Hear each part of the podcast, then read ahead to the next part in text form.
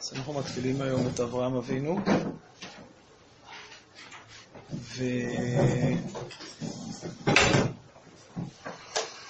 רוצה לדבר על איזה נקודה, כשאנחנו מדברים על ההופעה של אברהם אבינו במציאות, אז אה, אפשר לדבר על הרבה מאוד שינויים שנעשים בהנהגת השם ברגע שאנחנו נחשפים להופעה של אברהם. והשפת אמת עוסק בהם בכמה וכמה אופנים ביחס בין אברהם לנוח, בין, בין מה שקורה אחרי בחירת אברהם למה שהיה לפני כן. והיום אני רוצה לעסוק בזווית מסוימת שהיא בעצם מלווה את השפת אמת בהרבה מאוד מה... מהדיבורים שלו גם כאן, אבל גם לאורך התורה כולה, באיזושהי סוגיה שהיא ממש סוגיית רוחב בדברים של השפת אמת. ויש לנו פה הצצה כי בעצם היא מתחילה כאן. וזה מאוד קשור לזה שברגע שאברהם אבינו מופיע בהיסטוריה, אז קורה משהו שלא היה עד לרגע זה. וזה שהקדוש ברוך הוא בעצם מחליט שהוא מתעסק, מתעסק, משגיח, בוחר במישהו אחד. מישהו אחד שהוא האדם הנבחר, שממנו יצא העם הנבחר, ועד לרגע זה לא היה לנו דבר כזה. עד לרגע זה בעצם ההתייחסות של הקדוש ברוך הוא הייתה לכל העולם בצורה שווה. זה נכון שכל פעם, בכל דור, ב, ב, בכל דור אנחנו פוגשים בצמתים, עד לרגע זה, אנחנו מוצאים דמויות שהם בלטו בעולם והקדוש ברוך הוא התעסק איתם, אבל זה לא שהם נבחרו כמשפחה, וזה לא שהקדוש ברוך הוא בא ואמר להם, איתכם אני מתעסק, וכל השאר נשארים מעכשיו בצד. וברגע שאברהם אבינו מופיע, הוא מופיע ממש על הדרך הזאת, שהקדוש ברוך הוא אומר לו, אני הולך לבחור בך, אני הולך להתעסק איתך, וכל האחרים, כל האחרים עומדים בצד, אתה פורש מהם. עכשיו, יותר מזה, אפשר לראות שממש הפרשה שלנו, פרשת לך לך, היא, היא לכל אורכה מתעסקת עם הדבר הזה. זאת אומרת, כל uh, פרשת לך לך עסוקה בזה שאברהם אבינו, צעד אחרי צעד, צריך כל הזמן לבדל את עצמו מאחרים. זה מתחיל מה, מההליכה הראשונית, מהלך לך הראשוני. אברהם אבינו בעצם, uh, כמו שכבר העירו הראשונים, הרמב"ן מעיר על זה, אברהם אבינו מתחיל ללכת לארץ כנען. אבל uh, פתאום באמצע ההליכה שלו לארץ כנען, הקדוש ברוך הוא אומר לו, תתחיל ללכת לבד. זאת אומרת, הוא אומר לו, תלך אתה לארץ כנען מעכשיו, לא ההליכה שהייתה קודם. ובתוך ההליכה הזאת זה גם קריאה לפרוש מכל מי שהוא היה שייך אליו עד לרגע זה. זאת אומרת, עד לרגע זה הוא היה שייך למשפחה שלו, הוא גם התחיל ללכת עם המשפחה שלו, ומהרגע הזה הוא פורש מהם.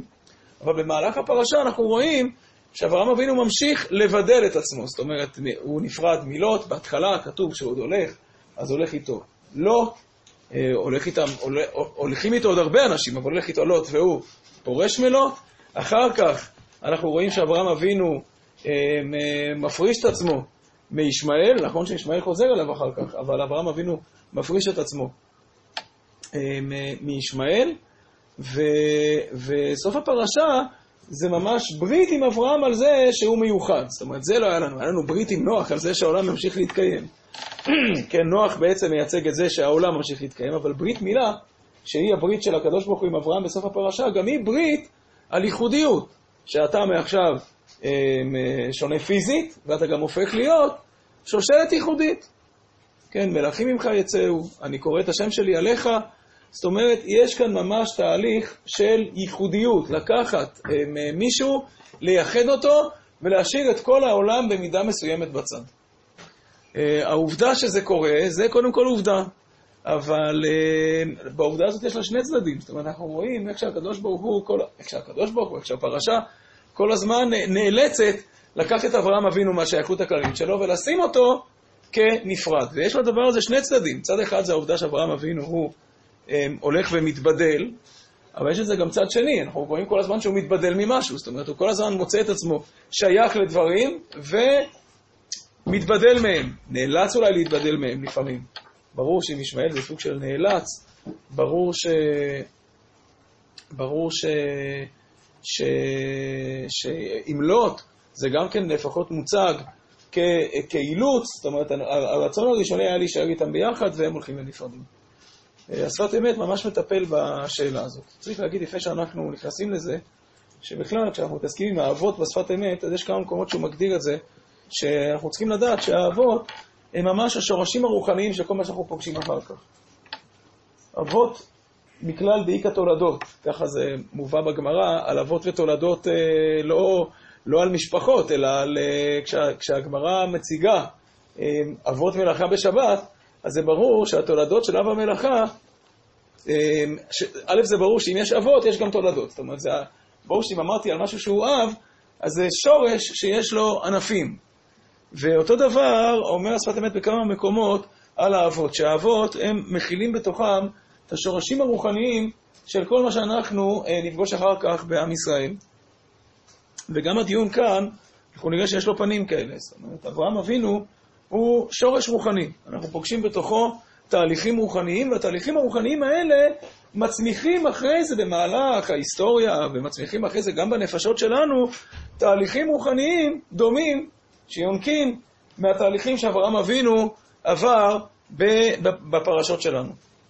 ו, וגם כאן אנחנו נראה איך שבעצם התהליך הזה, שפת אמת מנתח את התהליך הזה של הפרישה בתור, בתור תהליך שיש לו שני כתבים. מצד אחד, זה הקוטב אה, שבו אברהם אבינו מתייחד להיות אה, מישהו נפרד, אבל מצד שני, הוא כל הזמן משוחח עם המקום הזה, שבעצם אני אחראי לכל העולם, מה פתאום שאני אהפוך להיות נפרד ונבדל? מה זאת אומרת, העולם הפך להיות פתאום מיותר? אומות העולם מיותרות? אברהם אבינו כל הזמן יש בתוכו איזשהו רצון לחזור ולהיות חלק, מה... להיות חלק מהמציאות הכללית. אב המון גויים. כן, גם כשהוא יוצא מחרן, הוא לוקח איתו את כל הנפש אשר עשו בחרן. זאת אומרת, אברהם אבינו, אמ, יש לו תהליך שהוא תהליך של התרחבות מצד אחד, ומצד שני, הפרשה כל הזמן דוחפת אותו להצטמצם. אז התהליך הזה שאנחנו רואים בפרשה, הוא בעצם ביטוי לאיזשהו מתח רוחני שקיים בתוך אברהם אבינו, אבל קיים אחרי זה גם בתוכנו. אז ננסה ללכת קצת בעקבות המתח הרוחני הזה, ולראות את הצדדים השונים ששפת אמת מראה לנו כאן, אבל אני אומר עוד פעם, זה סוג של שער לסוגיה שמלווה את השפת אמת בהרבה מאוד מקומות אחרים. הצד של הייחודיות של עם ישראל, בחירת ישראל כעם שונה, נפרד, מנותק, עומד לעצמו, מעל העולם, ומצד שני, העובדה שקודם כל אנחנו חיים בתוך העולם, ו- וגם באמת השאלה שהבחירה הזאת מציבה. האם זה בא ואומר שהעולם מיותר? איזה מקום נשאר לעולם אחר כך? איזה מקום נשאר לאומות העולם אחר כך? אחרי שבעצם אנחנו פורשים מהם? אז יש לזה תשובות בכל מיני מקומות. זאת אומרת, היום אנחנו נראה את ההתייחסויות שלו כאן, גם לא את כולם, את חלקם. אמ, אז הוא מתייחס לזה דרך המדרשים על הפרשה, פחות ניכנס אליהם עכשיו, אבל אה, נראה, נראה את המדרש הראשון במדרש, שמעי בת אורי ועתי אוזנך, ושכחי ימך ובית אביך. אה, המדרש מביא משל, משל לאדם שהלך וראה בירה דולקת, אמר שמא תאמר אה, שהבירה הזאת היא בלא מנהיג, הציץ עליו בעל הבירה, וכך אמר אברהם אבינו, שמא תאמר שהעולם הזה הוא בלא מנהיג, הציץ אליו, כן, הקדוש ברוך הוא ואמר לו, לך לך. זה פחות או יותר הלשון של המדרש. שפת אמת בכמה וכמה דרשות, אני אומר, זה לא הלב של הדרשה שלנו כאן, אבל בכל זאת נראה את זה, זה רווח נקי, אה, מדקדק בפסוק שהמדרש מביא. המדרש מביא פסוק, שמעי בה וראי ועתי אוזנך, זה, יש פה כמה פעלים שמתארים כל אחד איזשהו תהליך, אה, תהליך שונה. מה זה התהליך הזה? תשמעי, תראי, ועתי אוזנך, הרי כבר אמרנו שאת שומעת, אז כנראה שמתואר פה איזשהו תהליך שהוא תהליך מעמיק. יש שמיעה, ראייה והטיית האוזן. זה קשה. מה יתי אוזנך אחר שנאמר שמעי? מוכח שיש בית בחינות שמיעה. כמו שכתוב, שמוע תשמעו. כן, גם כשכתוב שמוע תשמעו, זה תשמעו פעמיים. זה לא שמיעה אחת, אלא שמוע, ואז תשמעו עוד פעם. מה זאת אומרת? כי בתחילה, הקדוש ברוך הוא משמיע לאדם מעט הערה, כשמייגע עצמו לבוא אל האמת. אחר כך צריכים להשגיח בעין השכל על זה ההרגש, ולהבין כי הוא עיקר הכל, ולהניח כל הרגשות אחרים, וזהו שמעי, וראי, ועתי אוזנך. אז אומר השפת אמת דבר כזה, בעצם הביטוי הזה, שמעי והטורי ועתי אוזנך, זה תיאור של תהליך, תהליך רוחני. איך הקדוש ברוך הוא אה, פונה אל האדם שעסוק בלחפש אותו. אדם עסוק בלחפש את הקדוש ברוך הוא. ואתה לא תמצא אותו בבת אחת, כך אומר פה השפת אמת. כשאדם מחפש את הקדוש ברוך הוא, כשאדם מבקש את פני השם, אדם שיש לו איזשהו חיפוש רוחני, לא מוצא את הקדוש ברוך הוא בבת אחת. אלא מה? ברגע הראשון אני שומע משהו. כלומר, זה כמו שאני נמצא באיזשהו, אני נמצא בתוך איזשהו מרחב שיש בו המון המון המון המון רעשים. אדם נמצא בעולם, הדימוי אני נמצא בעולם, ובעולם יש המון רעשים והמון רעשי רקע, ואני מנסה עכשיו לשמוע תדר מסוים, לשמוע ניגון מסוים, לשמוע אה, קול מסוים שעובר בו בתוך העולם. וברגע הראשון יכול להיות שבתוך כל הרעשים האלה הצלחתי להבחין במשהו. זה השמיעה הראשונה. כלומר, אדם עסוק בלחפש את הקדוש ברוך הוא, יש לו איזו מבוכה, והקדוש ברוך הוא ברגע הראשון משמיע לו איזשהו קול. קול ראשוני. הלב שלו נפתח לאיזה נקודה מסוימת, מרגיש שדברים מסוימים נוגעים בו, מרגיש שנקודות רוחניות מסוימות פונות אליו. זה השמיעה הראשונית. זה הרגע הראשון שבו הלב שלו נפתח להבחין שיש משהו, משהו נוגע בו, משהו מדבר אליו. הרבה פעמים, לצערנו, אה, אנחנו יכולים לראות שהתהליך הרוחני נגמר בנקודה הזאת. זה, עם זה השפת אמת באה כנראה להתווכח. זאת אומרת, הרבה מאוד פעמים אדם, אה, בסדר, התחדש לו איזה נקודה, הוא הרגיש נבוך, סתום, סגור, הלב שלו לא נפתח, משהו נגע בו, משהו דפק לו על הלב, זהו, בזה סיימתי. פתח לי, פתחתי את הלב למשהו, ובזה אני בעצם מסיים. פה נגמר התהליך הרוחני שלי. אה, השפת אמת אומר שזה בסך הכל היה משהו שנועד לגרום לך להקשיב עוד יותר. כלומר, הרגעים הראשונים שהלב שלי נפתח, מה היה שם?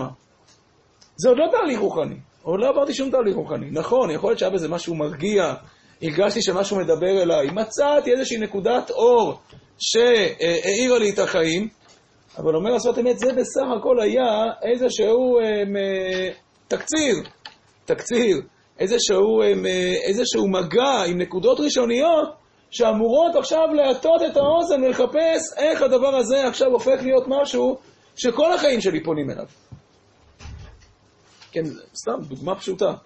אדם יכול לבוא אה, לישיבה אה, ולהיות בה שנה אחת, וזה מאוד מאוד מדבר אליו, ונגע בו, ופתח לו את הלב, ו... ו... והוא הרגיש, הוא למד כל מיני דברים, וגם היו דברים יפים, והם... אה, התחילו בו כל מיני תהליכים רוחניים, וזה בדרך כלל מאוד מאוד משמעותי כשזה קורה. זאת אומרת, בשלבים הראשוניים האלה זה מאוד מאוד עוצמתי. אני מרגיש שזה משפיע עליי, משנה אותי, ואז מה? מה לעשות אמת? זה בסך הכל ההזמנה של הקדוש ברוך הוא שהזמין אותך להיכנס פנימה. ואז מה? ועכשיו, הקדוש ברוך הוא הראה לך את הנקודות האלה לא בגלל שזה הסוף, כאילו הייתי יכול לחשוב, וואלה, הנה, משהו נגע בי, משהו עבר דרכי, וזה נכון, משהו נגע בי, משהו, משהו עבר דרכי. אבל זה בסך הכל מראה שהנה, יש פה איזשהו שער, הגעתי אל השער, שעכשיו מזמין אותי להיכנס דרכו ולהטות לזה אוזן, ולתת לדבר הזה להיות בתוכי בצורה עוד יותר מעמיקה. ולה, ולהביא לתוך זה את כל החיים שלי. ולראות מה קורה כשהחיים שלי נכנסים לתוך דבר כזה, ו- ו- ו- ו- ונותנים לדבר הזה להשתלט עליהם, ולבנות אותו, ולהכיר אותו בצורה עוד יותר מעמיקה, ולראות איזה שערים נוספים זה פותח לי. אז הוא אומר, בתחילה הקדוש ברוך הוא משמיע לאדם מעט הערה, כשמייגע עצמו לבוא אל האמת.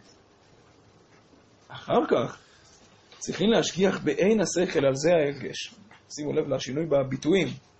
ברגע הראשון זה רגש, זה עוד לא משהו מפותח. יש איזה רגע כזה של התלהבות. מרגיש שמשהו תפס אותי, הרים אותי, העיף אותי, או כל מיני ביטויים כאלה שהם ביטויים רגשיים. היה איזשהו משהו שהצליח לעורר את הלב. אבל הדבר הקטן הזה, זה בסך הכל ענף מעולם אדיר, שעכשיו אתה צריך לגייס את כל הכוחות שלך ולראות איך אתה מרחיב אותו, ומטמיע אותו, והופך אותו למשהו שהוא פורח בכל החיים. אז צריכים עכשיו להשגיח בעין השכל על זה ההרגש. תתבונן בזה עכשיו, תתבונן מה היה פה. תתבונן מאיזה מקום זה מגיע, תתבונן מה זה אומר. וזהו שמעי, אוראי ועתי אוזנך. אז שמעי זה הרגע הראשון של הרגש, משהו נגע בי, משהו תפס אותי. אוראי זה להתחיל להתבונן בזה שכלית, ולראות איך אפשר להרחיב את זה, מה, מה זה עוד אומר, לאן אפשר לקחת את זה, אולי יש לזה עוד ממדים של עומק שאני יכול לעשות איתם דברים. ועתי אוזנך זה עכשיו להקשיב לזה בשיא העוצמה. פירוש, כל כוח השמיעה. שלא יהיה נשמע לו שום דבר אחר כלל. ועל ידי זה יזכה לשמוע האמת. כלומר, אחרי שהדבר הזה נגע בי, אומר שפת אמת, השלב השני זה להקשיב רק לזה, להתמכר לזה, ללכת אחרי זה לגמרי, לא להגיד, טוב, אני שומע את זה ושומע את זה ושומע את זה, ויש פה אלף ואחד ניגונים שאני שומע בבת אחת. הדבר הזה נגע בך? סימן שזה קשור איכשהו לאות שלך בתורה. עכשיו, תישאב לזה, תיכנס לזה לגמרי. כי מה שהקדוש ברוך הוא משמיע בתחילה, הוא רק כדי ללמוד הכנעה. לפעמים אדם חושב שאם הוא שמע איזה משהו בהתחלה, זהו, זה הנקודה. הוא אומר לא. הרגע הראשוני הוא רק כדי להעיד על זה שיש לך לאן להיכנס. שיבין האדם שיש דבר לשמוע למעלה מהשגתו, ויבוא לבטל עצמו, ויזכה לשמיעה. כלומר, ברגע הראשון כאילו מציץ, מציץ אליי משהו, מראה לי שהנה, החיפוש שלי יש לו תקווה, יש לי עוד דברים לראות, זה אמור לעורר את הסקרנות שלי, אבל לעורר את הסקרנות שלי באופן כזה שאני עכשיו מבין שהדבר הזה שואב אותי אליו. שואב אותי אליו ובעצם קורא לי לצעוד אליו איזושהי צעידה אינסופית. ללכת צעד אחרי צעד, לא נשאר במקום של עכשיו להגיד, טוב, החיים שלי כמו שהם, ויש לי גם את ההערה הזו. אלא להיכנס אל הדבר הזה ובעצם להתמסר אליו בצורה מוחלטת.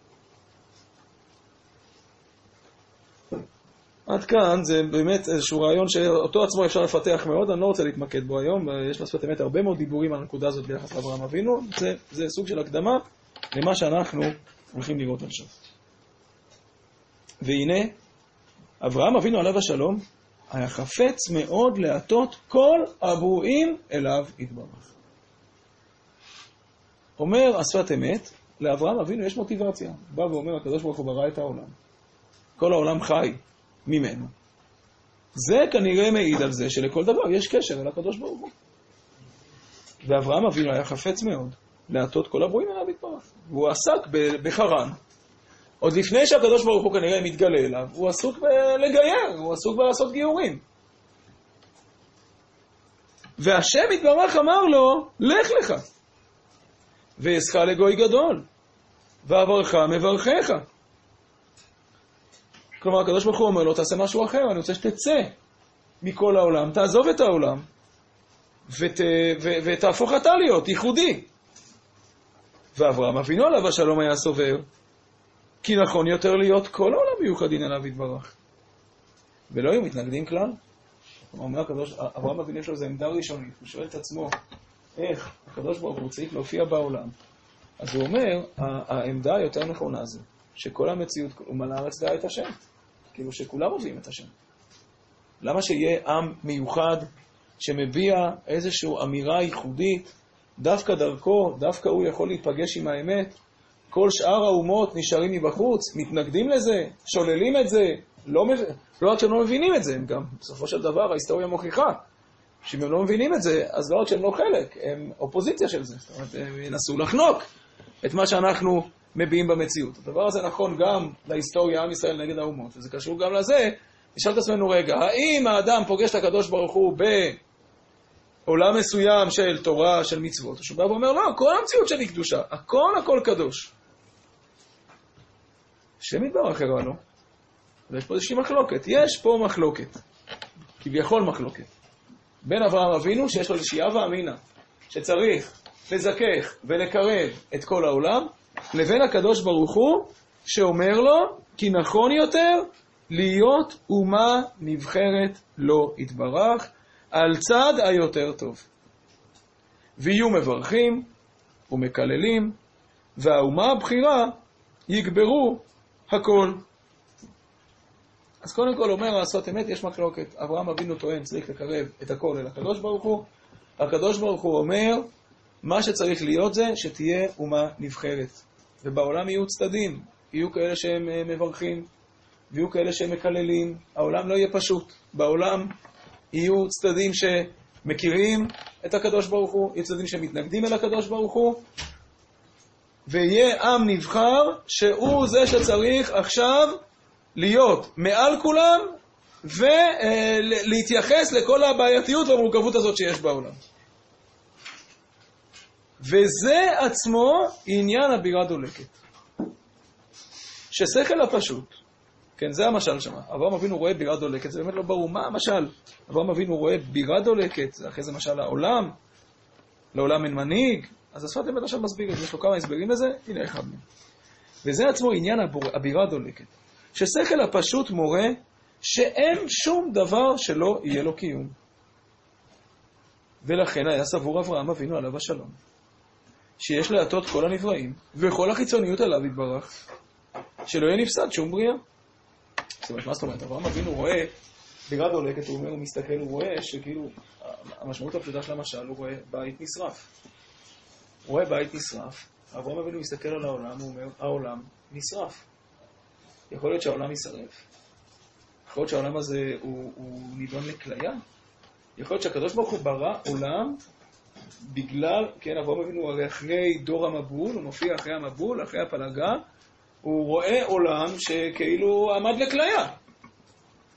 זה לא יכול להיות. יכול להיות שיש איזושהי בריאה, שיש בריאות, שיש מקומות בעולם שהקדוש ברוך הוא כאילו מוותר עליהם, נותן להם להתקלות? זה יכול להיות? לא. חייב להיות, הוא מחפש את הצידוק, מחפש את הקיום לכל דבר בעולם.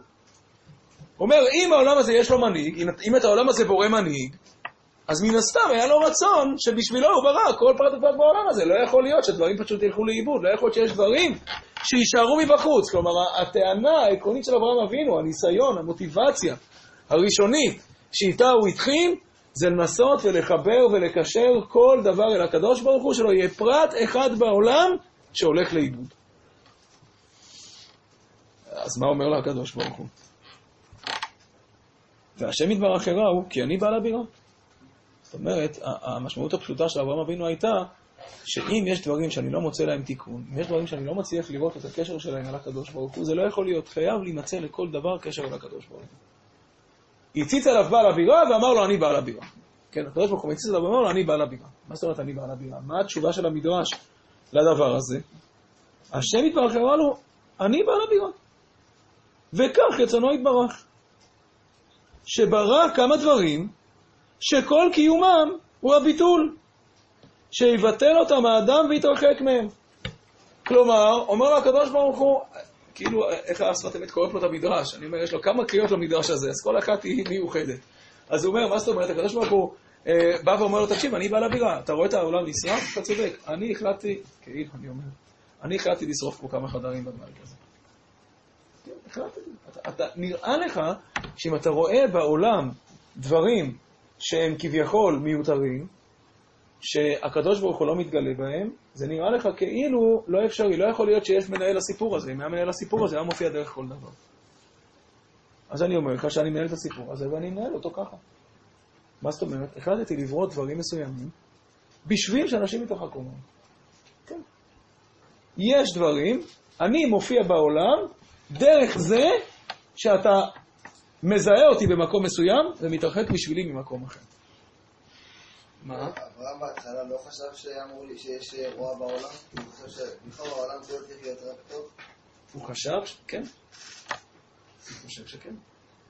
אנחנו גם רואים את זה בפרשה. זה מאוד בולט בפרשה. אה, לו ישמעאל יחיה לפעמים. נדמה לי שהוא גם מזכיר את זה בהמשך. כאילו, האם יש מקום שבו אני אומר, אתה חתוך, אתה לא. או שבאמת זה מבט כזה שמסוגל למצוא בכל דבר את הקשר שלו לקדוש ברוך הוא. אז זה נכון שגם אברהם אבינו, מה שאתה מעלה בהקשר הזה של טוב ורע, פה הוא פחות מדבר, אתה נגעת במושגים אחרים של טוב ורע, פה זה, זה, זה לא בדיוק אותם מושגים. אמ, האם כל דבר הוא קשור לקדוש ברוך הוא או לא קשור לקדוש ברוך הוא, זו שאלה, אבל זה נכון שאברהם אבינו הוא מידת החסד של הקדוש ברוך הוא, הוא מרכבה למידת החסד. ככה חז"ל אומרים לנו. אברהם אבינו אומר, אני הייתי מרכבה, אמ, עד שהופיע אברהם אבינו, לא היה מרכבה, לא היה מי שמוליך את מידת החסד בעולמו של הקדוש ברוך הוא. ואברהם אבינו מוליך את מידת החסד. וחסד זה באמת, הנטייה הפשוטה של חסד, זה לראות טוב בכל דבר. זה מאוד יושב על הנקודה הזאת. וכאן אברהם אבינו זה קריאה לתיקון כללי, שבאה ואומרת, הכל צריך להיות מתוקן. הכל צריך להיות קשור, והכל צריך להיות קשור באופן חיובי, לא באופן שהוא נדחה. ואומר לו הקדוש ברוך הוא, אני מנהל את הבירה, אני מנהל אותה אחרת. יש דברים שבראתי אותם, בש... הם נבראו בשביל שאדם יתרחק מהם. ולכן, כן, אז השם יתברך יראו, כי אני בעל הבירה, וכך רצונו יתברך. שברא כמה דברים, שכל קיומם הוא הביטול שיבטל אותם האדם ויתרחק מהם. וזהו לך לך ושכחי עמך.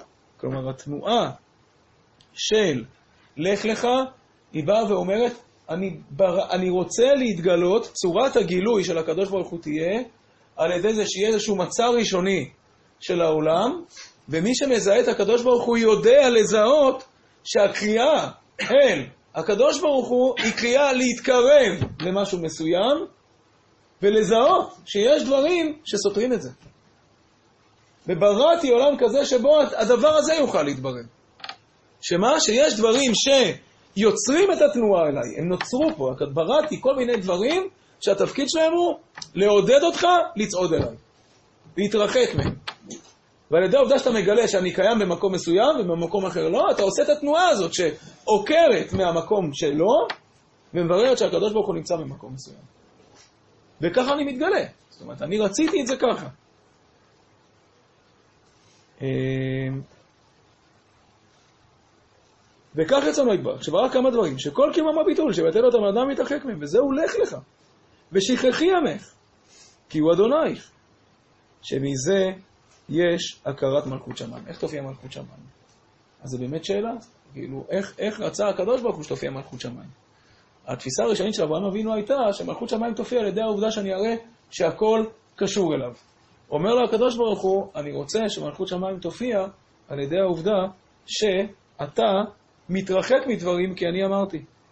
שמזה יש הכרת מלכות שמיים. איך רואים שאתה מקבל מלכות שמיים? שיש חיצוניות, והאדם מרחיק עצמו ממנו. וכן, בבחינת, אז הוא אומר, זה, ככה זה בזה, ככה זה ב... ב, ב איך יש הכרת מלכות שמיים? על ידי העובדה שאתה מוכיח שיש משהו שהוא מעל כל החיצוניות, ואתה מוכן ללכת אחריו. וכן בבחינת הדבקות פה יתברך. אי אפשר באופן אחר. רק שיהיה אומה נבחרת אליו יתברך. ועל ידי כן, מי שיוצא יוכל להתבטא לאומה זו גם כן. כלומר, מה שבעצם אומר הקדוש ברוך הוא, שהעולם עובר שינוי. ברגע שאברהם אבינו אה, מופיע לעולם, צורת ההנהגה עוברת שינוי. זה כאילו אולי גם באמת לזהות מה היה הכישלון מלכתחילה. בהתחלה נברא עולם שווה, עולם שטוח במידה מסוימת. שבו באמת, כביכול, כל מה שהיה, היה מונח על השולחן. ואומר הקדוש ברוך הוא, מהרגע שאברהם אבינו מופיע למציאות, אני רוצה שהמציאות תעבוד אחרת. יש מרכז, יש מרכז שבו אני מתגלה, ויש מרכז, יש, אה, יש שורש רוחני שבו אני מתגלה. ואתה נתבע עכשיו לחפש את המקום הזה. אתה אמור להבחין שיש במציאות ממדים של עומק שלא נגלים במבט ראשון, ולחתור לחפש את העומק הזה. ו... והחתירה אל העומק הזה, זה מה שהוא התחיל ממנו קודם. זה בעצם, המציאות נקראת להיות בתנועה, ולחפש, ולנסות להשיג מה נמצא מעבר, ולנסות להקשיב למה שישנו מעבר לעולם, ורק ככה תוכל להיפגש באמת עם ממדי עומק, עם ממדים רוחניים, להיפגש עם הקדוש ברוך הוא. אני בורא מציאות שבהתחלה היא חיצונית, ואני מבקש שאתה תטה אוזן למה שנמצא מעבר למציאות. ואני נמצא מעבר למציאות, ואני מתגלה במקומות מסוימים. ומי שלא יצליח לעשות את העבודה, את העבודה הזאת של לברר מה חוץ ומה פנים, לא ייפגש עם הפנים. כאילו חלק כנראה מהכישלון של דור המבול היה שלא נתבע בעצם מהעולם שום זיכוך. וכאן אומר הקדוש ברוך הוא לא. אני קובע שאני מתקיים במציאות מסוימת, שמי שרוצה להישאר כל הזמן שקוע בתוך העולם החיצוני לא יצליח להבחין בה. ומי שישמע את הקול שלי, שנמצא במקום מסוים, ויצליח להפריש את עצמו מהצדדים החיצוניים האלה, הוא יזהה את, ה, את נקודת החיים שישנה במציאות. הוא יצליח להטות אליה אוזן, הוא יצליח ללכת אחריה, ונכון, זה יתבע ממנו באמת לוותר על כל מיני מדרגות ראשוניות שאני לא נמצא בהן. אמ, בואו נראה איך הדבר הזה עובר מה, מהכלל אל הפרט. והוא כלל גדול גם בפרט כל איש ישראל. אשר אי אפשר להיות בפעם אחת כראוי. כלומר, יכול להיות שיש לנו ציפייה שבבת אחת, בזבנג אחד, כל האישיות שלנו תהיה מתוקנת. אבל אומר השפת אמת, מה שמתרחש כשאברהם אבינו מופיע לעולם, זה שאנחנו לומדים על זה שאנחנו ניפגש עם הקדוש ברוך הוא מדרגה אחרי מדרגה, נקודה אחרי נקודה, עומק לפנים מעומק, ומתחילים איזושהי מציאות חיצונית שבה אנחנו עסוקים באיזשהו חיפוש, ומעכשיו אנחנו נגלה כל פעם עוד שער אל האמת, ועוד שער אל האמת, ועוד שער אל האמת, ועוד מבט של עומק, ועוד מבט של עומק, ותהיה איזושהי צעידה אינסופית, שכל פעם חושפת לנו עוד ממדי עומק שלא ראינו אותם ברגע הראשון. כל הזמן אנחנו נגלה שיש עוד פסגה שלא הגענו אליה, ועוד שער שלא ראינו אותו, ועוד נקודת אה, עומק יותר פנימית, שנותנת פשר למציאות שלא הבחנו בה קודם. והוא כלל גדול גם בפרט כל איש ישראל, אשר אי אפשר להיות בפעם אחת כראוי. אלא מה? רק על ידי שנמצא איזו הנהגה ומידה טובה באדם, על ידי זה יוכל לתקן כל מידותיו בנקודה זו. כלומר, הקדוש ברוך הוא נותן לך פתאום איזושהי נקודה טובה, איזושהי מידה טובה, איזושהי בחינה שבה פתאום אדם פוגש את הקדוש ברוך הוא, וזה האופציה שלו לתקן. אני לא בא ו... ומשם נתקנת כל האישיות שלו. וזה עצמו עניין בית השמיעות הנ"ל. כי מקודם היה אברהם אבינו עליו השלום חוקר בדרך השכל לבוא אל האמת. והוא בחינת הנבראים מצד הטבע, וזכה להכיר האמת. כלומר, הרגע הראשון הוא איך הקדוש ברוך הוא מתגלה מתוך הטבע. ואת הטבע הזה הוא פגש. ואחר כך אמר לו השם יתברך, לך לך לבחינת שמיעה שנייה, והוא שייך רק לבני ישראל. להיות מבטל כל השמיעה אליו יתברך. שלא להיות המכוון לתקן עצמו, שזה נקרא לגרמיו, והוא דרך צדיקי אומות העולם. אבל בני ישראל מבקשים להיבטל אליו יתברך בלבד. מוסיף פה עוד נקודה לציור הזה. עוד נקודה שמוסיף לנו פה השפת אמת לתיאור הזה. אברהם אבינו, כן, השמיעה הראשונה היא מה שמדבר אליי, מה שנוגע בי, מה שפונה, מה שפונה אליי, מה שאני מרגיש שמתגלה בתוכי, כל זה, זה הרובד הראשוני, שבו הוא אומר, זה גם יש לצדיקי אומות העולם. צדיקי אומות העולם מגלים שיש פשר למציאות. אבל עם ישראל אומר שאם יש פשר למציאות, אז יש גם מישהו שנתן את הפשר הזה למציאות.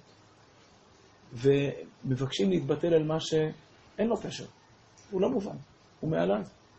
האם אני מצליח להתבטל בסוף אל מה שנמצא מעבר להשגה שלי? אז צדיקי אומות העולם זה לגמיו, כלומר הם באים ואומרים שהנה, אם יש פה איזשהו פשר לעולם, הצלחתי להבין משהו, זה, בזה אני מסתפק. ועם ישראל מבקש להתבטל אל מי שנמצא מעבר למציאות. וזה מה שהקדוש ברוך הוא אומר לאברהם אבינו, אחרי הצעידה הראשונה שבה התבוננת על העולם, תבקש את מה שנמצא מעבר להשגה שלך.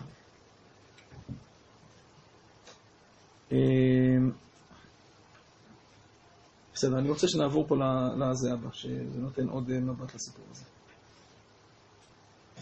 במדרש תנחומה, מהו לקבל עליו עול מלכות שמיים כשהוא מהלך, כן?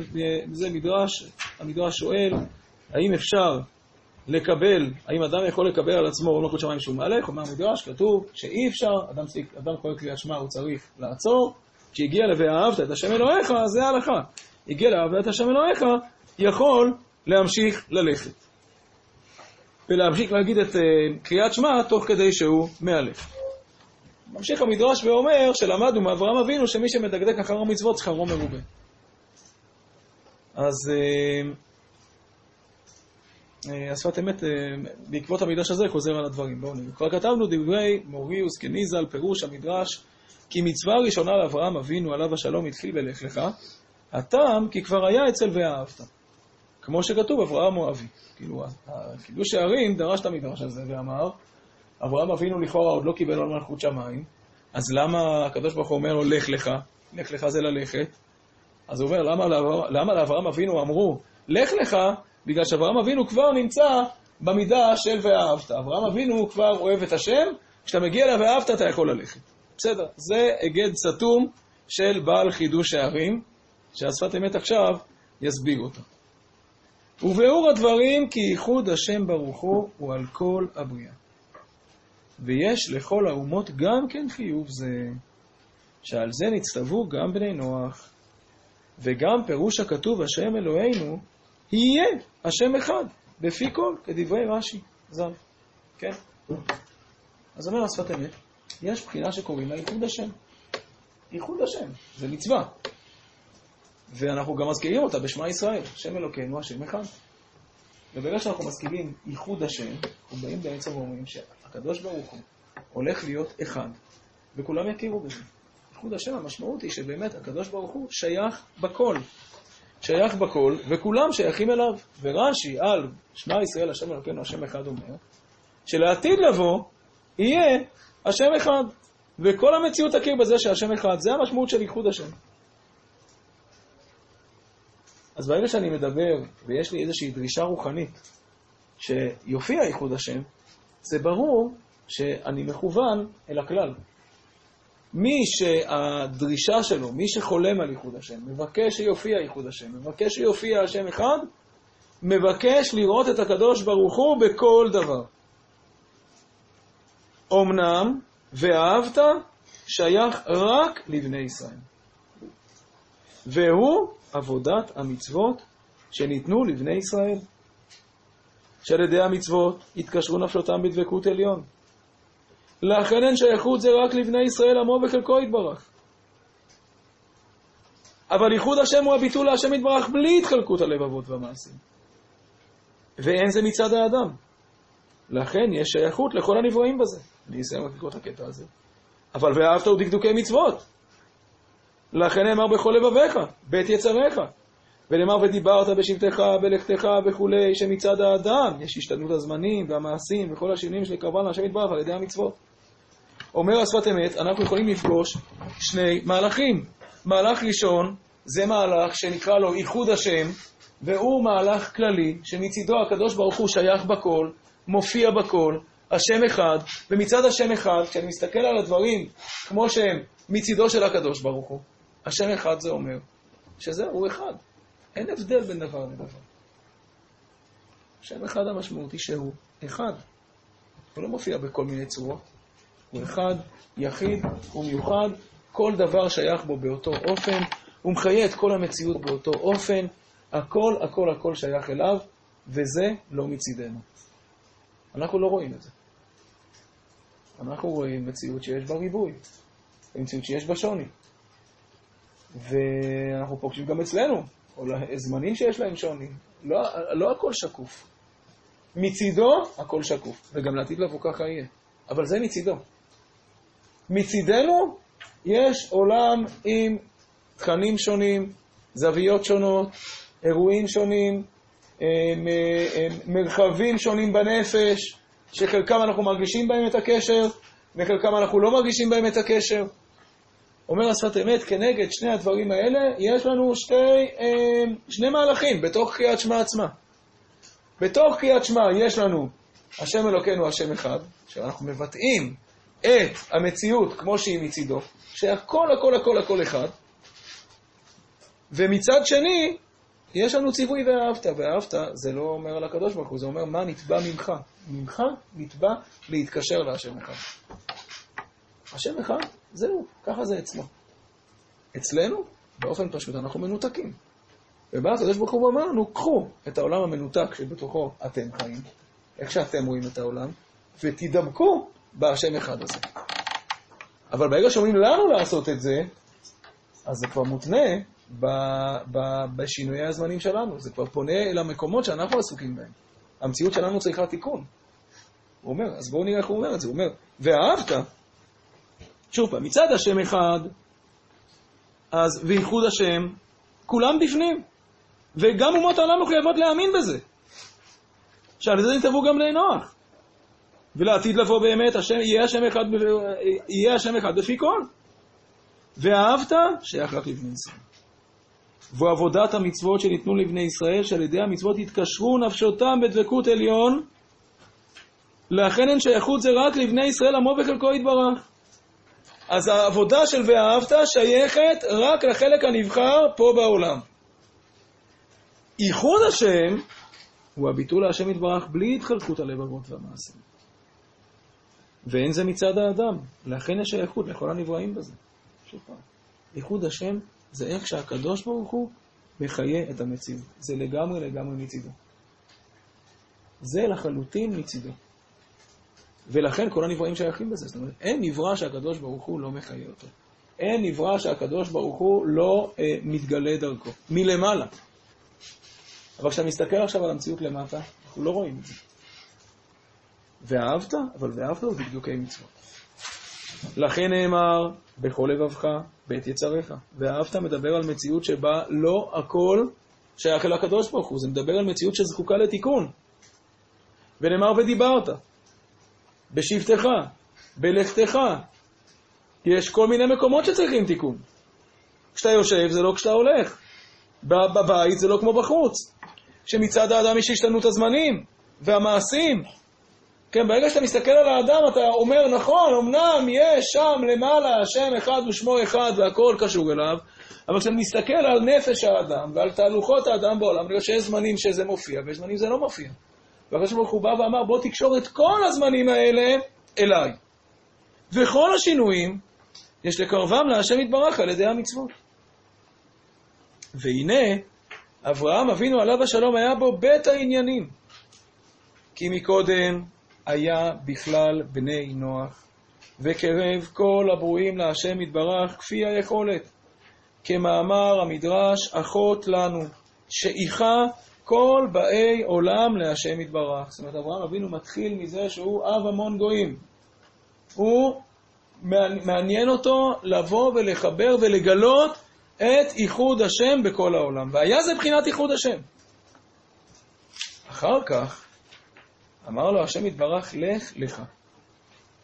פירוש, לבחינה מיוחדת לך, שהיא אומה הישראלית המיוחדת להשם בכל המעשים והדקדוקים על ידי המצוות, והיא בחינת התורה שנקראת דרך.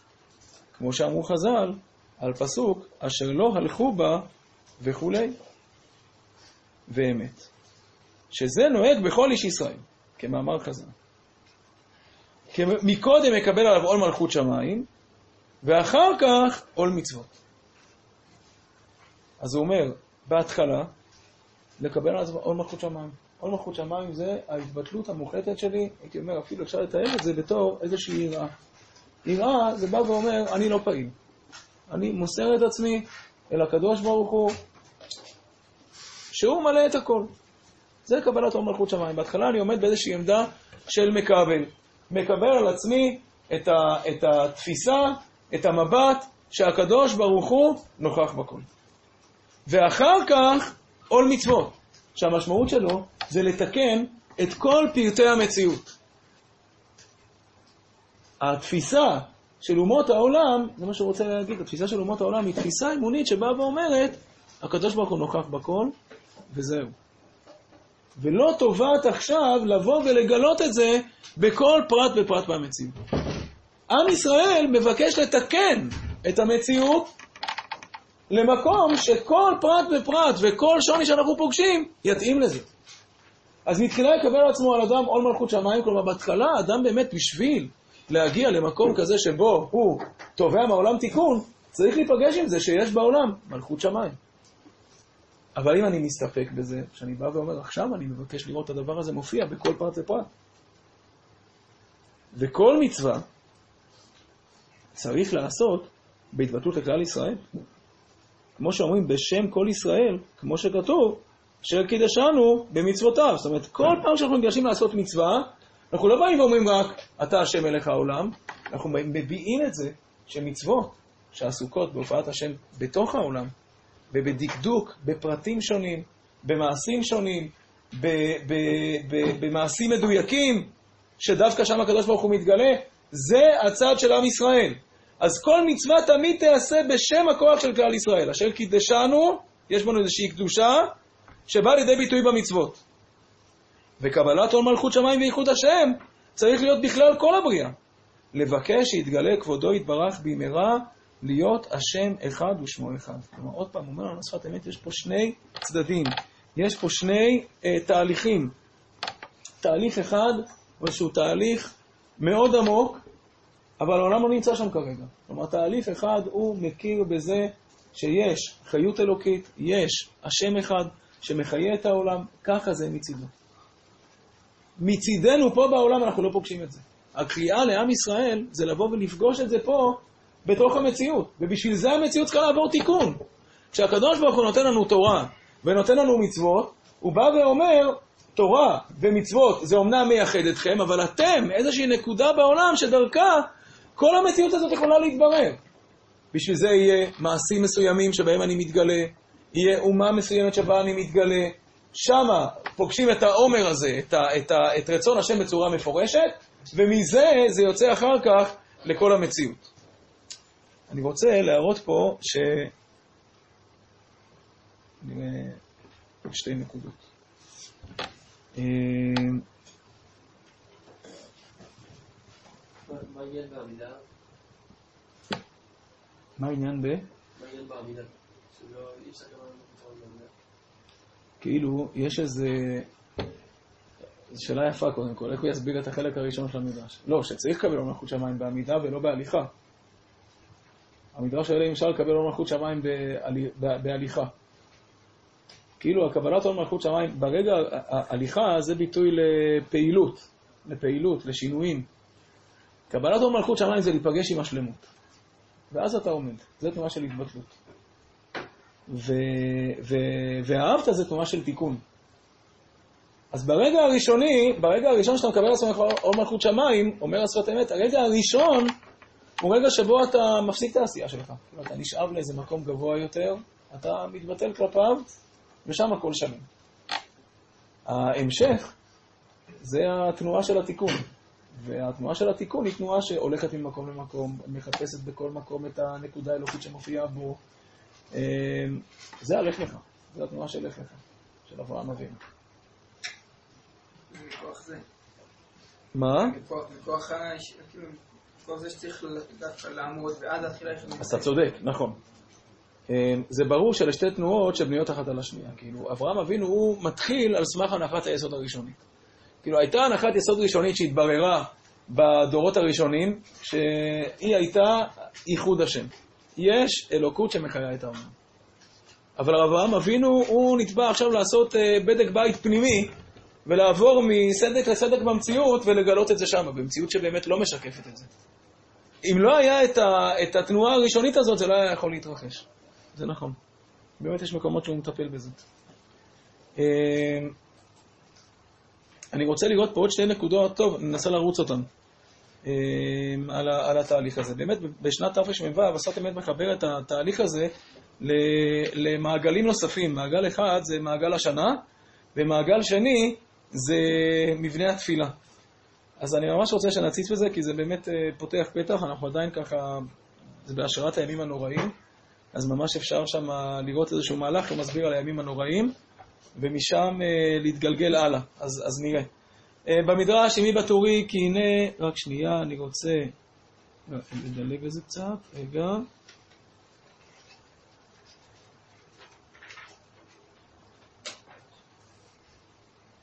בואו נראה את ה... את ה... מאמצע הקטע, מאמצע הקטע הבא. וכן הוא העניין בתחילת השנה. הוא כותב. וכן הוא העניין בתחילת השנה, בימי הדין והמשפט. ובני ישראל זוכים אחר כך לעלות למעלה מהטבע. וזה חג הסוכות. לומר איך שנעשה המשפט על פי הטבע והמזל, אחר כך ויוצא החוצה, שהוא הסוכה. רמז לדבר, ספור הכוכבים. ובסוכה, המצווה להיות כוכבים נבין מתוכה. השפת אמת מסביר שבעצם התהליך, יש תהליך בעולם. הקדוש ברוך הוא לוקח את העולם ומעביר אותו בתהליך שבו אנחנו מתחילים מעולם של טבע, ופוגשים את הקדוש ברוך הוא על פי הטבע, ומשם אנחנו אה, מגלים שיש גם משהו שהוא מעל הטבע. ודוגמה לדבר, ראש השנה, שהוא היום שבו נברא העולם, והוא גם יום הדין. ראש השנה שבו נברא העולם, זה היום שבו הקדוש ברוך הוא הופיע אל עולם הטבע, נכון? זה ראש השנה של תשרי, הוא ראש השנה לאומות העולם. זאת אומרת, זה ראש השנה של בריאת הטבע. בבריאת הטבע המשמעות היא לגלות את הקדוש ברוך הוא כמו שהוא מתגלה פה במציאות, בלי לבקש משהו מעבר. בלי לבקש, אה, בלי לבקש משהו שהוא נמצא, שיש לו אופק אינסופי, שנמצא מעל המציאות. והקדוש ברוך הוא, בהתחלה, מפגיש אותנו עם מידת הנהגה כזאת, שבה מה שאנחנו פוגשים זה שהוא מחיה את המציאות. מחיה את המציאות, ולחיות על פי המציאות, אומר השפת אמת, זה גם מקום המשפט. למה זה מקום המשפט? כי משפט, המשמעות היא שיש כאן משהו מדוד וסופי, ואנחנו יכולים לבחור להיות ולהיפגש עם הקדוש ברוך הוא כמו שהוא מתגלה דרך המציאות. וכשהוא מתגלה דרך המציאות, זה משהו מדוד, סופי, מדויק, וגם לנו יש חלק בזה. זאת אומרת, גם אנחנו, עם ישראל, יש לנו חלק כזה, שמתגלה במציאות, חי בתוך המציאות, אבל יש לנו חלק גם מעל המציאות. אמ, ובחלק שלנו אין משפט. כאילו, המשפט זה בדיוק הבחירה לחיות, לפגוש את הקדוש ברוך הוא, דרך המרחבים שבהם הוא מופיע בצורה חלקית וחסרה.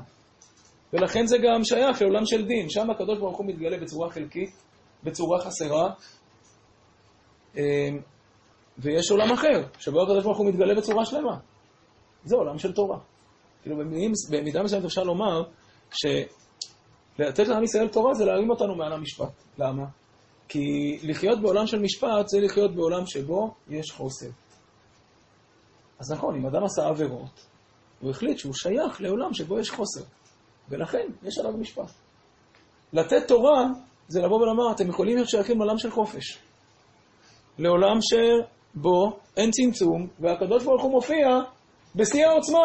אם אתה שייך לזה, אין לך משפט. זה לא שיש משפט על התורה. אם אתה משתייך לעולם של חוסר, לעולם של חוסר, לעולם של צמצום, לעולם הזה, פה יש משפט כי פה הקדוש ברוך הוא לא מופיע. זה עולם שבמהותו רחוק. אם בחרת להיות שייך אליו, בחרת להתגלות במקום שבו הקדוש ברוך הוא מופיע בצורה חסרה. בחרת בחלק שבו הקדוש ברוך הוא מופיע, שם אין משפט. שם יש מציאות אינסופית, לא מוגבלת. השאלה היחידה אם אנחנו שייכים לזה או לא. אומר השפת אמת, עם ישראל מתחיל את השנה מראש השנה. הוא חלק מהעולם. חלק מהעולם זה איך שהקדוש ברוך הוא מנהל את העולם, מתגלה אל העולם, ויש לנו צד כזה, שהוא השייכות שלנו אל התהליך הטבעי שהעולם עובר. אבל לנו יש גם צד נוסף. אנחנו מסוגלים לעזוב את העולם הזה, ללכת לאיזו דירה שנראית דירת ארעי, היא לא חלק מהמציאות הטבעית, ולהיות שייכים אליה. להיות בצל של הקדוש ברוך הוא שם. ולכן הוא אומר, זה מעין ויוצא החוצה, שהוא הסוכה, רמז הדבר ספור הכוכבים, ובסוכה המצווה להיות כוכבים נראים מתוכה. ורמז העניין הוא, כמו שאמרו חז"ל, שנמשלו לכוכבים, שנראים קטנים בעולם הזה, ולמעלה כל כוכב גדול מכל העולם. זאת אומרת, לראות כוכבים זה לראות התנוצצויות של עולמות שהם הרבה יותר גדולים מהעולם שלנו. וכמו כן ההערה, שיכולים להרגיש בעולם הזה כל אחד משורש נשמתו שלמעלה הוא. אבל למעלה הוא רב מאוד. אז אומר השפת אמת, אה, לספור את הכוכבים, הכוונה, בואו תהיו חשופים לזה שיש כוכבים. אתה יכול להיות בבית עם תקרה, שבו לא רואים כוכבים. העולם הזה הוא עולם עם תקרה, שלא רואים בו כוכבים. חיים בו בלי להרגיש שיש מציאות שהיא מציאות שמעבר לעולם הזה. אה, עם ישראל עובר אל הסוכה, הוא בא ואומר, אני נמצא פה בעולם, ומצד שני, כל הזמן הראש שלי מכוון, הראש שלי, הקשב שלי, התנועה שלי מכוונת לפגוש את השורשים שנמצאים מעבר לעולם הזה. זה נראה לי כמו איזו התנוצצות, אבל באמת, ההתנוצצויות האלה הן בסך הכל ענפים ממציאות שהיא הרבה יותר שלמה מהמציאות שאנחנו פוגשים כאן. ואנחנו באים ואומרים, למרות שהרגליים שלנו נמצאות פה בתוך העולם הזה, הלב שלנו, הקשב שלנו, הטיית האוזן שלנו היא למקומות שנמצאים מעבר לעולם, שהם הרבה יותר גדולים והרבה יותר שלמים והרבה יותר ממשיים. אמ, וכל המשפט שנעשה בראש השנה לחדש העולם, וכן בכל יום שהקדוש ברוך הוא מקדש בטובו מעשה בראשית, הוא כדי לברר בחירת בני ישראל. אז אומר השפת אמת, זה שהקדוש ברוך הוא בורא עולם, הוא בורא עולם כדי שבתוך העולם הזה יהיו כאלו שמסוגלים מתוך העולם הזה לבקש יותר. כל הבחירה, כל הבריאה של העולם היא בשביל שאנחנו נהיה פה בפנים ונצליח מתוך המציאות הזאת להראות שיש מי שמצליח מתוך המציאות הזאת להקשיב למה שנמצא מעבר לה. וכן בכל יום שהקדוש ברוך הוא מחדש בטובו מעשה בראשית. הוא, הוא כדי לברר בחירת בני ישראל. אז הדבר הזה הוא תהליך גדול כל שנה, ובכל יום הקדוש ברוך הוא בורא את העולם, אבל הוא בורא את העולם בשביל שאנחנו נצליח להיות פה בעולם ולהראות שיש בעולם הזה מי שרואה את העולם ומצליח מתוך העולם לגלות את הכוכבים, לגלות את השורשים האלוקיים שלו. וכן הוא סדר הברכות. עכשיו הוא אומר פה משהו מאוד יפה על ברכות קריאת שמע. כל ברכות קריאת שמע בעצם אומרות את זה. מתחילים בברכות קריאת שמע לתאר את עולם הטבע. יוצר אור, ובורא חושך, עושה שלום, ובורא את הכל. אנחנו מתארים איך בסופו של דבר יש עולם של טבע עם כוחות מאוד חזקים, עולם מאוד שיטתי דרך אגב, יוצר אור, ובורא חושך, זה כוחות כלליים, עושה שלום ובורא את הכל. אנחנו באים, ש... מראים שיש מערכת כללית, הביטוי הזה כל, כל הזמן, הוא חוזר כל הזמן ב... אה, כן, אמיר נאצל והדעים עליה ברחמות ובתורמות הקדוש, בכל יום תמיד מעשה בראשית. כלומר, אנחנו באים להראות שיש שיטה שעובדת. עולם הטבע הוא עולם שהוא בכל יום בורא את הכל, בכל יום תמיד, אה, בכל יום תמיד. יש פה תמידיות, יש פה קוליות. אחרי זה כשאנחנו מתארים את המלאכים, כולם אהובים, כולם ברורים, כולם קדושים, כולם. יש מציאות שאין בה חריגות. עולם הטבע זה עולם שאין בו חריגות, הוא כללי, עם חוקים כלליים, הכל עובד שם כמו שעון, אמ, ובתוך עולם הטבע פתאום מתגלה חריגה. בתוך העולם הכללי, שהוא קולי והוא כללי, ומתואר בו כל הזמן כמה הכל זה אותו דבר, והכל שיטתי, פתאום אהבת עולם. בניגוד לכלליות ולקוליות, אהבת עולם, אהבת אמת. אנחנו זה משהו אחר. אנחנו זה משהו אחר. אז הוא אומר שזה לא סתם, אלא זה מהלך. כל יום סדר הברכות הוא כזה. יוצר אור, אחר כך העברה בה. הקדוש ברוך הוא בורא עולם, כדי שבתוך העולם הכללי, השיטתי, שהכל עובד בו, יש פינה ייחודית שנתברר בכל יום למעלה חיבת בני ישראל. וכמו שבני ישראל מעידים בכל יום על הבורא יתברך, ומייחדים שמו הקדוש בעולם הזה, כן? אנחנו מעידים פה על הקדוש ברוך הוא, ומייחדים את שמו בעולם הזה. כלומר, בתוך כל העולם הכללי הזה יש מישהו שיודע להכיר מי הבורא של העולם, ולהופיע אותו ולייחד אותו על כל דבר, כי למעלה אין צריך עדות, הקדוש ברוך הוא למעלה, כולם מכירים אותו, שהכל יודעים שהקדוש ברוך הוא שליט בעולמות כולם. רק בזה עלמא דשיקרא צריכים להעיד עליו. כן, התפקיד שלנו זה להעיד על הקדוש ברוך הוא בתוך המציאות של השקר, ועל זה נשתלחו בני ישראל לעולם הזה, וכמו כן הקדוש ברוך הוא למעלה מעיד כביכול על בני ישראל, כי למטה אין צריך עדות. כן, זה נשמע כמו בלתא דבדיחותא כזה. ומי זוכר לקדוש ברוך הוא בעולם הזה? כאילו, למה צריך להעיד על, על, על עם ישראל פה למטה? מי בכלל יקשיב לקדוש ברוך הוא שמעיד על עם ישראל פה למטה? זה לא מעניין אף אחד. אלא מה? צריך להעיד, להעיד עלינו למעלה. אמ, רק אמ, מי זוכר לקדוש ברוך הוא בעולם הזה? לבד בני ישראל שמברכים מהברכות בכל יום ומחדשים שמוע ערב בבוקר, רק למעלה שכולם עובדי השם, שם מעיד הבורא יתברך. כי חביב לפניו עבודת בני ישראל בעולם הזה יותר מעבודת צבא מרום. ועל זה כתיב שמועה טובה מארץ מרחק. כלומר, הוא אומר פה השפת אמת. הקדוש ברוך הוא נותן לנו פה עוד פשר, אם נשים לב. הוא נותן לנו פה עוד פשר לבריאה הזאת של בני ישראל בעולם. זאת אומרת, הקדוש, אנחנו מעידים על הקדוש ברוך הוא פה בעלמא דשיקרא, והקדוש ברוך הוא מעיד עלינו למעלה, שאנחנו חביבים עליו יותר מאשר כל צבא מרום. למה? כי שמועה טובה מארץ מרחק. עדיף הרבה יותר, כן, העבודה שלנו פה למטה, מאשר העבודה של צבא מרום שם למעלה, ששם הכל ברור. אה, אז אני פשוט רוצה לסכם, יוצא פה שכאילו השפת אמת, בתוך כל הדברים האלה שראינו, הוא נתן איזה שלושה הסברים לסיבה שצריך ליצור בחירה של אה, בני ישראל בתוך העולם. הקריאה הראשונית שלו הייתה שאברהם אבינו בא ואומר, אני חושב שהופעת מלכות שמיים זה על ידי העובדה שהכל עובד את השם, ועל זה אומר לו השפת אמת לא. התנועה של מלכות שמיים היא דווקא התנועה של ההתמסרות שעוקרת אותך מתוך דברים חיצוניים וחושפת, אה, וחושף, ו, ו, ו, ו, והעובדה שאתה מוכן להתבטל וללכת אחריי. יש דברים שבראתי בשביל, דווקא בשביל התנועה הזאת של ההתבדלות ושל ההתבטלות. הוא כבר הוסיף גם שם שהתנועה הזאת של ההתבטלות זה משהו שהקדוש ברוך הוא מבקש אותו. זאת אומרת, הוא רוצה להעמיד מציאות שלא עוצרת במקום, אלא מציאות שעוזבת מדרגה אחת וחותרת כל הזמן פנימה. תנועה אל הקדוש ברוך הוא היא תנועה אינסופית. ואברהם אבינו בדיוק בא לגלות את זה, שתנועה אינסופית היא תנועה שמגלה מדרגה אחת ועוברת למדרגה אחרת. זו הייחודיות הראשונה של בני ישראל. הייחוד הש... הייחודיות השנייה של בני ישראל, שהוא מתאר אותה בקטע השני, זה שעם ישראל הם אלה שלוקחים את התנועה הזאת של ייחוד השם הכללית ומופיעים אותה בתוך פרטי הפרטים של המציאות. זה המצוות. כן, זה המצוות, זה האהבה, זה היכולת הזאת לצאת ממעמד של יראה שבו הכל אותו דבר, ולהתחיל לבדוק ולברר בתוך כל מציאות איך הקדוש ברוך הוא מופיע ומתייחד בה ספציפית. זה הנקודה השנייה.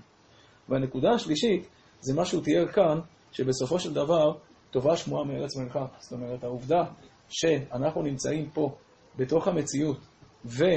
אה, אה, למרות שיש מציאות שהיא מציאות רחוקה, ומציאות שהקדוש ברוך הוא לא מתגלה בה, אה, מצליחים לחשוף ולייחד את שמו של הקדוש ברוך הוא, זה חביב לפניו יותר מכל המקומות שבהם הגילוי שלו הוא פשוט וברור, וכל התנועה של המציאות היא תנועה כזאת שבה הקדוש ברוך הוא בורא עולם, בורא עולם של טבע שאנחנו חלק ממנו, אבל הייחודיות שלנו היא שאנחנו מסוגלים מתוך עולם הטבע הזה לבוא ולעשות מין איפכא מסתברא כזה, מעולם שהוא עולם של שקר, לגלות את הקדוש ברוך הוא בתוכו.